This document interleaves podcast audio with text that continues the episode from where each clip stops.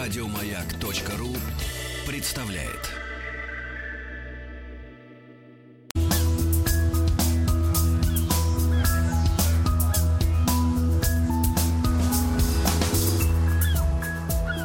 Голубая лента.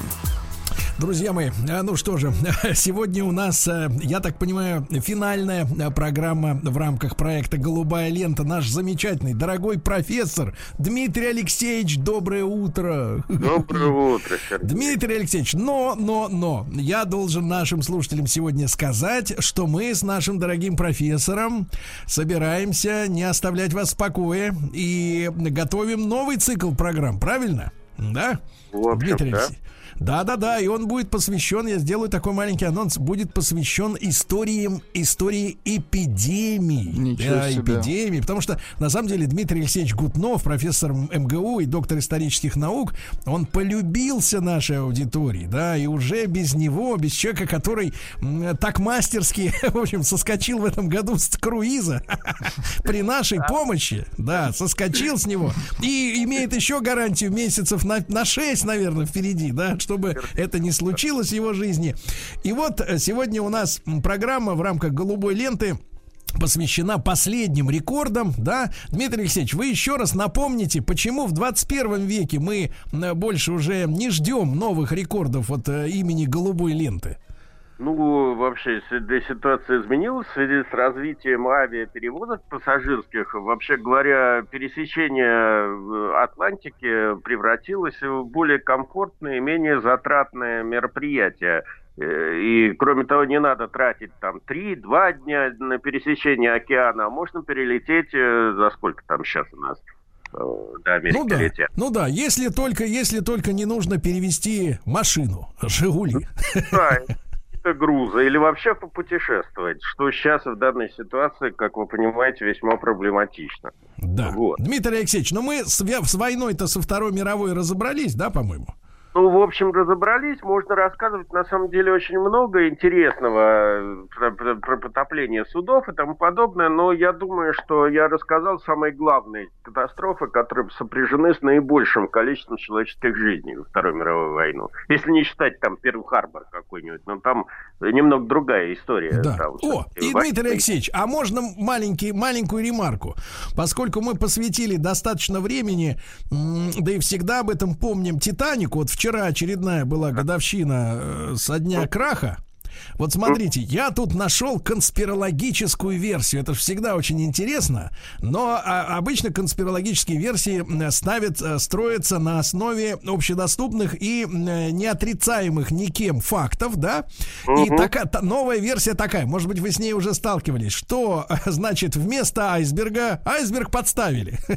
Ну вот, вместо айсберга, значит, злодеи англичане из глобального правительства, то есть сегодняшний Deep State, Титаник, который у нас сейчас, да, они потопили Титаник. Вот из-за чего? Потому что на борту были те люди, богатые и известные, которые могли противостоять созданию в следующем, в 2013 году, э, ФРС, Федеральной резервной системы. Что скажете? Были там такие люди? Ну, это полные, я так не знаю, как, как вот это все назвать. Это ориентировано ну, это на полное, да. прошлого во всех отношениях. Э, э, начать с того, что транспортировать айсберг были такие химические проекты в 60-е годы, когда обнаружился дефицит пресной воды. Вот были проекты о том, как из Антарктиды тащить э, эти айсберги в места с затухой. Нет, Понимаете? Дмитрий Алексеевич, Дмитрий Алексеевич, там тема такая, что, конечно, никто не тащил айсберг, но навести корабль на айсберг вредители могли. А как они могли навести это? Ну, ну, это сейчас можно вмешаться в действие навигационных систем и там каким-то образом хакнуть и направить там в другом направлении. Тогда-то, в общем, как все это смотрел на глаз, и, в общем, там штурман был, понимаете, да. который строил этот сам путь. Прокладывал. Там, да. да. Дмитрий Алексеевич, не, а, а с точки зрения вот именно самих пассажиров, были там, как вы думаете, люди из погибших, например, э, кто мог действительно сорвать э, планы по созданию Федерального резерва? Ну, я не знаю, вы понимаете, жизненный путь большинства из них прервался в этот момент. И да. э, федераль, федеральный резерв же, он, э, я думаю, что в большей степени вот этот вот рассказ, о котором вы говорите, мог, может применен э, к гибели Лузитании. Угу. Потому что именно там, значит, ехало большое количество разного рода банкиров и людей, которые могли выделить большие деньги воюющей Англии. Угу. Ну, понятно. Но э, дело в том, что дело в том, что сознание человека не может вместить э, такое количество катастроф на море, как ваши об, обыватели. А когда ну, человеку говорят, человеку говорят катастрофа на море, он сразу Титаник. Вот других-то вариантов-то и нет, да? Я да, попытался как бы расширить наши горизонты, катастроф было гораздо больше. Да. Вот. Да. А теперь, ну, действительно, нам надо уже заканчивать, э, поэтому я перехожу к последнему фавориту Атлантики, который был спущен на воду в 1951 году. Речь идет о лайнере United States. Значит, э, дело в том, что, ну, мы с вами обсудили на прошлой э, передаче, что на самом деле сразу же после войны ни у кого не было достаточных материальных, человеческих средств, чтобы сразу же заняться строительством новых и быстроходных пассажирских кораблей. Потому что тогда, в общем, как бы строительство этих кораблей, ну, приравнивалось, как сейчас, там, создание новых а- а- авиалайнеров, там, в общем, это, это было какое-то острие прогресса, понимаете, или космических кораблей и тому подобное. Поэтому Э, поначалу, в общем, во-первых, не было потребностей в больших пассажирских перевозках, ну, если не брать возвращение американских войск э, обратно после войны в Америку.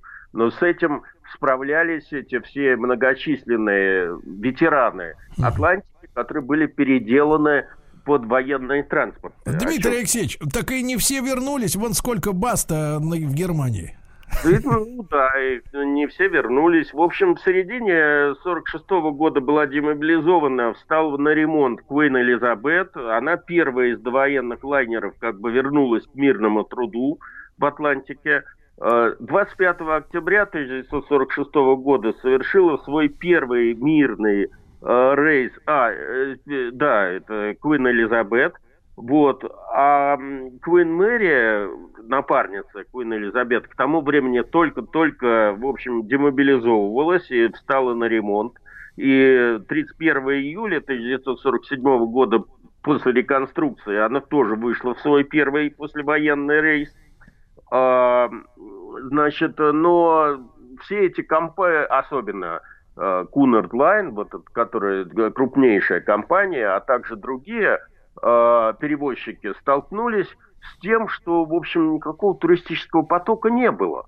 То есть американцам ехать в Европу было, э, там все было разорено, поэтому отдыхать там не, нечем было. Э, у европейцев, которые еле только-только оправлялись от этой Второй мировой войны, не было средств ехать в Америку. В общем, где-то до 49 года, на самом деле, на Атлантике не было какого-то интенсивного пассажирского движения. И чувствуя смену этого тренда в глобальных морских перевозках, руководители Cunard Line – который, кстати говоря, во время войны называлась Cunard White Star Line, и они только после войны вернулись ее прежнее название, они... Алло. Да-да-да. Слышно? Мы вот. здесь. Э, Прекрасно. Построили, э, пошли по немецкому сценарию, они построили небольшой лайнер, который получил название «Корония», который был как бы э, построен с двуединой целью – в отличие от традиционных кунардовских лайнеров, он был спроектирован как судно, которое могло в равной степени использоваться как для пассажирских перевозок через океан, так и для круиза. Э, если говорить об уровне комфорта, мы с вами обсуждали весь цикл передач, что каждое новое судно это был верхом комфорта, респектабельности, богатства и тому подобное то здесь, э, учитывая послевоенные тренды, впервые имелся, впервые, значит, как бы, э, ну, они пошли по немецкому сценарию. Э, каюты делились на два класса, первый и туристический, но в круизных рейсах все жилые помещения продавались как один класс, туристический. Ага. Все рестораны и все удовольствия там были демократизированы. То есть они не стоили таких больших денег. То есть и... Э, люди с подносами стояли, я так понимаю, как в столовке? Ну, как бы там, да, не было, не было таких... Из, из этих изысков если уж вы хотите. Была там одна новация. Там впервые был э, создан открытый бассейн. Угу. Вот как сейчас на всех этих круизных лайнеров есть закрытые и открытые бассейны. Вот там угу. впервые маленький, не, не самый большой, но был открытый бассейн. Дмитрий Алексеевич, а вы когда-нибудь купались в открытом бассейне? Э, на корабле? Только что нет, на корабле нет. Боже упаси, я, я сразу стал вспоминать бассейн Москва, куда меня студенческий приятель затащил, когда он еще был открыт. На месте храма, да, который? На месте храма исключительно. А так почему вот. так с таким ужасом вспоминаете? Ну, как было, это было весной, и как-то это был такой эксперимент. Он был открытый, шел пар, и как бы это непонятно было, как, э, как, как то есть у меня был полный диссонанс, как бы. Мне, мне казалось, что в открытом бассейне в такую погоду вроде как не, купаться нельзя. Но искупался, ведь живой. Вот. Да, видим. Да, слышим точнее. Слышим, да. да вот. Так. А, теперь, что я тут хотел сказать. Э, самое интересное, что вот э, эта самая корония, не самая большая, э, стала крупнейшим пассажирским кораблем, построенным в Англии, конкретно в Шотландии, после Второй мировой войны. Это знаменует уход как бы англичан вот от этих вот э, гигантских кораблей. Значит, а, кстати говоря, эта Кунард Лайн настолько боялась за свои коммерческие перспективы, что в условиях падения рынка они э, стали заниматься новым и совершенно непривычным для себя делом – трансокеанскими контейнерными перевозками. Вот ага. первым.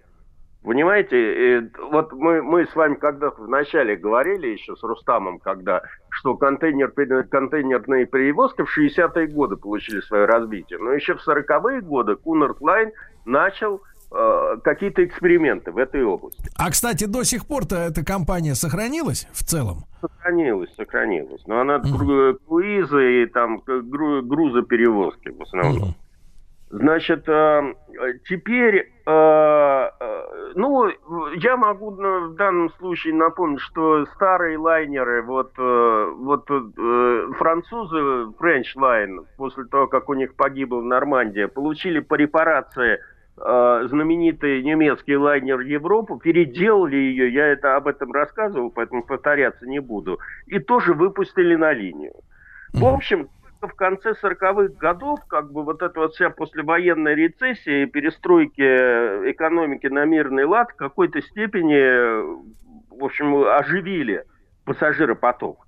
Э, вырос спрос на эти перевозки, и это, естественно, сразу почувствовали судовладельцы. Э, если в 1946 году, сразу после войны, через Атлантический океан ходило всего семь пассажирских и грузопассажирских кораблей, которые перевозили пассажиров, то да. к 1950 году их количество увеличилось до 59. Это не были супер какие-то шикарные корабли, но вот 59 кораблей там ходило. И в этот самый момент, значит, в 1949 году в Соединенных Штатах состоялось довольно бурное заседание профильного комитета по морским перевозкам Конгресса США, на котором присутствовал сам э, президент Труман. Э, который задал присутствующим риторический вопрос. Вот э, почему, несмотря на э, то, что фактически как бы экономическую победу в этой войне одержали Соединенные Штаты, вот, а почему, значит, основные морские перевозки через океан продолжают осуществлять англичане и прочие, так сказать, европейцы? Шушера. В общем, а рынок тогда оценивался в 50 миллионов тогдашних неденоминированных, как мы сейчас говорим, долларов. Те, которые еще золотом были обеспечены до президента Никсона. Понимаете? Ну, ответом на этот вопрос, можно был, ответ на этот вопрос был только один. Это постройка нового лайнера, который свергнул бы с трансатлантического престола всех э, предыдущих конкурентов. Вот. И, ну, значит, э, как вы понимаете, изначально, вообще говоря, постройка этого лайнера оказалась делом политическим, как любят делать в Америке, значит, это, это был проект престижа. Э, и американское правительство, в общем, как бы соглашалось даже финансировать создание первого из таких кораблей, но выдвинуло при этом три условия. А, первое, корабль должен соответствовать, э, э, ну, должен быть самым быстроходным в мире. Его безопасность должна была опять быть самым, так сказать, высшим образом а, организована. И третья позиция, в случае чего все-таки холодная война шла, 50-й год, как помните, там война в Корее и тому подобное. А, значит, э, в случае чего этот корабль можно было бы преобразовать в военный транспорт. Был объявлен конкурс. В итоге этот конкурс выиграл инженер Уильям Гибс. А, это тот человек, который во время Первой мировой войны а, был ответственным за переоборудование немецкого лайнера «Фатерланд» в «Левиафан», о котором я вам рассказывал в свое время. Да. Он был довольно успешным инженером, построил много других кораблей, но вот после переоборудования этого лайнера он ужасно хотел построить свой гигантский корабль, ну, в общем, в традициях вот этого лайнеростроения того времени. И на этот раз как бы тот проект, который он выдвинул, э, победил, и ему дали карт-бланш на эту постройку. Да. Значит, корабль был заложен 8 э, февраля 1950 года. Строительство было поручено компании Newport News Shipping and Dry Dock. А, и, соответственно, он был заложен вот в этом Ньюпорте. А, в доке, который был специально построен под размеры этого корабля. Значит, э, э, какой тут э, прием этот гипс применил? Не мужство и лукаво, поскольку, в общем, он понимал, что это проект политический. Гипс при проектировании ходовой части корабля – Э, не выдумывал какой-то велосипед и не выдумывал новые турбины, парогенераторы, в общем, все это то, что мы с вами обсуждали, а ориентировался на то, что уже имелось к этому моменту. А имели довольно сильные двигатели и мощные двигатели, которые американцы разрабатывали под авианосцы. То есть он, грубо говоря, установил на гражданский корабль вот этот вот военный двигатель для авианосца. Ну давайте, давайте здесь отметим, Дмитрий Алексеевич, что разговоры о том, что э, гражданский бизнес американский, он абсолютно независимый от военно-промышленного комплекса, это все бред, правильно? Это бред, это полная фиг... это, это профанация, Фигня. да. Нам да. заливают мозги таким образом. Так вот, по, по сути дела, решение было по-американски практическим, э, практичным и э, действительно сильно удешевлял проект, потому что не надо было там ничего выдумывать и ничего экспериментировать и отрабатывать на стендах. Uh-huh. А, ну, а, в условиях, эм, э, значит, э, этим самым гипс закладывал определенную бомбу под этот корабль, потому что, как вы понимаете, э, при военных вообще делах и строительстве и создании военной А мы, Дмитрий Алексеевич, про бомбу поговорим сразу после новостей и новостей спорта. Друзья мои, Дмитрий Алексеевич Гутнов, профессор МГУ, доктор исторических наук с нами. Гипс поставил движок от авианосцев в гражданский корабль. Во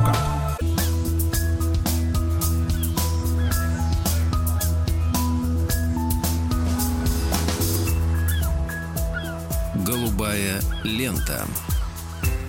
Друзья мои, ну что ж, мы возвращаемся, возвращаемся к нашей программе «Голубая лента». Дмитрий Алексеевич Гутнов, он нам до новостей рассказал, что на, на гражданское судно решили поставить мощные моторы от авианосца. Да, да правильно? Да, вот. при этом, значит, как бы совершенно очевидно, что конструкторы обрекали судно на определенные чисто экономические проблемы в мирной жизни – Хотя это судно явно имело политическую цель – отобрать голубую ленту англичан. Поэтому этим можно было на некоторое время пренебречь. Но при этом как бы выполнялось первое условие, которое выставлено было государством. Расчетная скорость корабля должна была составить от 35 до 36 узлов. Это 70 км в час – это очень большая скорость. Да. Теперь, чтобы судно отвечало двум другим требованиям безопасности и быстрой ее конвертации, э, Гибс хотел сделать более простую и демократическую э, внутреннюю планировку и отделку. Он был увлечен созданием полностью пожаробезопасного корабля, поэтому сделал все возможное, чтобы не использовать никаких огнеопасных материалов.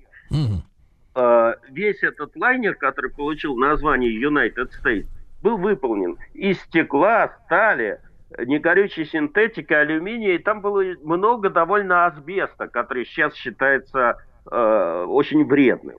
Да. А, мебель, перила, шезлонги были сделаны из алюминия. Этот гипс, э, главный конструктор, даже просил компанию Steinway, известную производством э, этих роялей, э, да. сделать алюминиевый рояль. Но это сделать, естественно, не удалось, а, по, по причине того, что алюминий звучит не так, как э, дерево. Не, ну и... ну круто звучит, просто иначе. Да, да, просто иначе. И, в общем, рояль оказался единственным деревянным э, изделием на борту. Да. В общем, 23 июня 1951 года состоялся торжественный спуск на воду этого трансатлантического лайнера.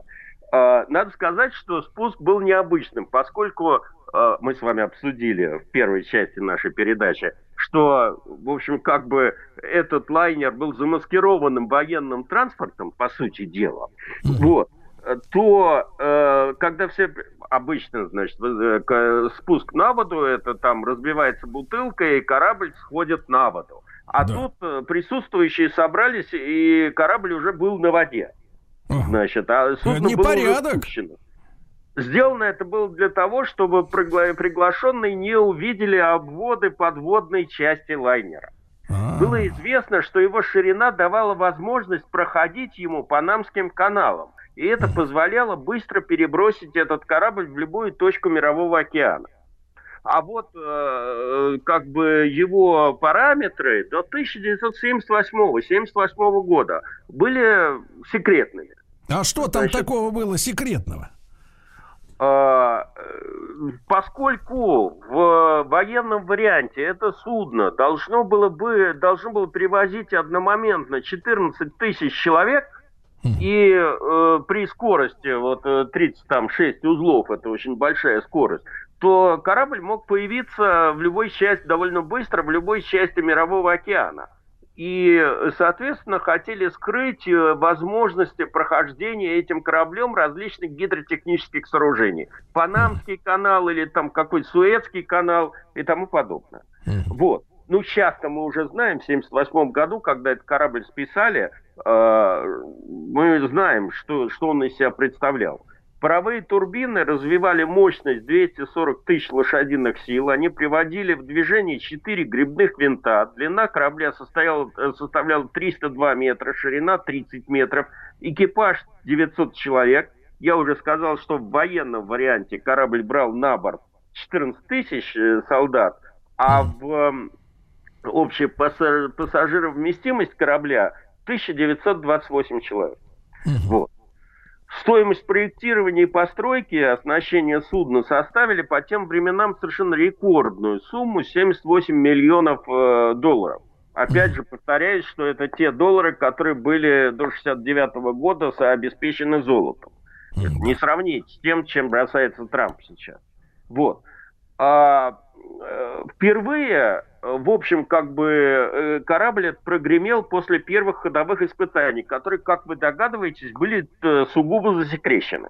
Да. И на них он развил э, фантастическую скорость, даже не 36 узлов, а 38 узлов. Угу. А, значит, конкретные цифры, опять же, никто не знал, но то, что этот корабль очень быстрый, это просочилось в прессу, и, соответственно, как бы все ждали его первого рейса. 3 июля 1952 года лайнер вперв... вышел в свой первый официальный рейс по линии Нью-Йорк-Гавр-Саутгемптон э, и показал вот этот вот свой рекордный результат. 38,25 узла, то есть 71 километр в час. Э, соответственно, голубая лента была отобрана у этой Cunard Line без всяких вопросов. Правда, в ответ... Да. Без э, всяких Владимир... вопросов Дмитрий Алексеевич Гутнов, профессор МГУ, с нами сегодня в эфире.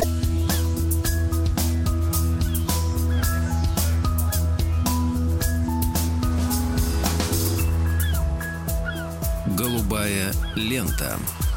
Итак, друзья мои, американцы вставили в гражданский, в кавычках, корабль э, военные моторы и вырвали голубую ленту у англичан, правильно? Да, кстати говоря, англичане открытым текстом тогда, тогда и заявили американцам, что это на самом деле скрытый военный корабль, и поэтому, в общем, соревнование было нечестным.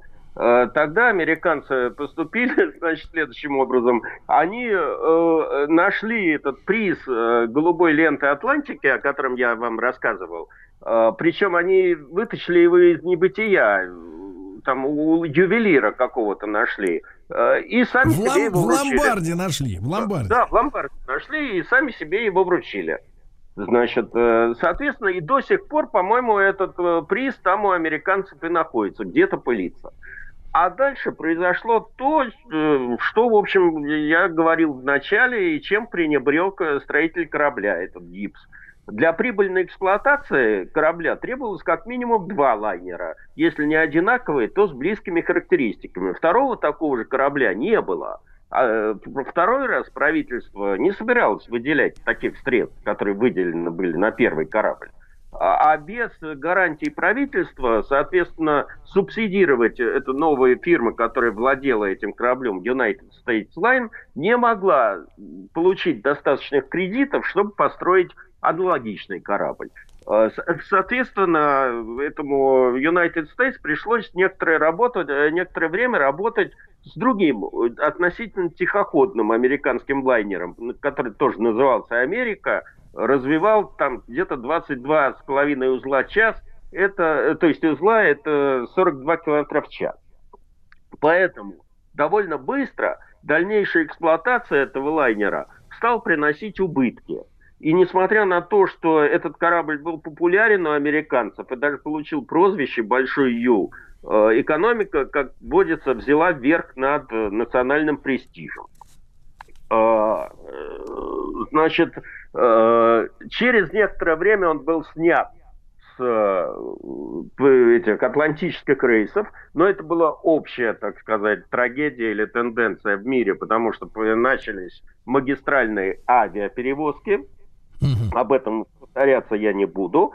А, и этот самый United States был переведен на круизное мореплавание. Причем для того, чтобы его списать Э, как бы вот для кру круизных путешествий пришлось опять же получать э, специальное разрешение Конгресса, поскольку он как бы стоял на военной службе.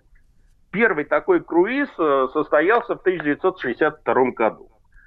Ну а в 1969 году стало ясно, что и на этих круизах корабль как бы этот не приносит прибыли. Он был поставлен на прикол, и эпоха на этом больших лайнеров – э, скороходов закончилась. Угу. Корабль был выставлен на продажу, э, было довольно много предложений, что там с ним сделать, значит, но все эти предложения в итоге не реализовались.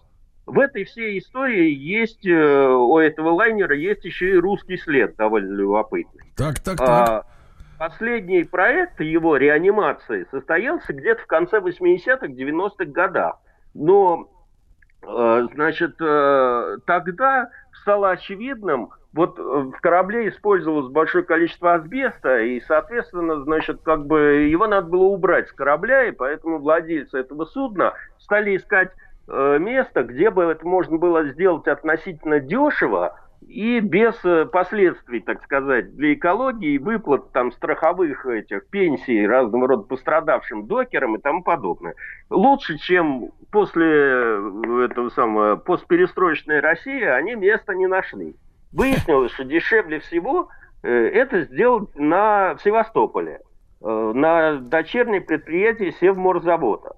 И в 1993 году этот лайнер перегнали в Севастополь, тогда еще в украинский Крым. И он там пробыл 6 месяцев, с него сдирали асбест. А, потом судно вернулось в США, ну и там, в общем, в 1996 году, надо понимать, э, корабль, этот, э, деньги кончились, и, в общем, проект этот был заморожен. С тех пор и по наши дни э, этот корабль гниет в Филадельфии. Вот у нас с вами есть такой слушатель один, Mm. По-моему, Сергей Шейн зовут. Да, я вам переслал его письмо. Да, который прислал фотографии этого корабля, который, в общем, как бы доживает свои дни вот там у стенки в Филадельфии. И, наверное, на этом вот вся эта история как бы со скоростным пересечением Атлантики э, заканчивается. Ну, угу. э, в 90-е а, годы... Дмитрий Алексеевич, Дмитрий да. Алексеевич, а вам-то вот лично жаль, что, конечно, там или там, сям, там, а, после революции, в частности, встречаются следы русских инженеров, обдирщиков асбеста, вот, и прочего. Вам-то обидно, что вот э, голубой ленты у нас не было, ни у Российской империи, ни, грубо говоря, у Советского Союза?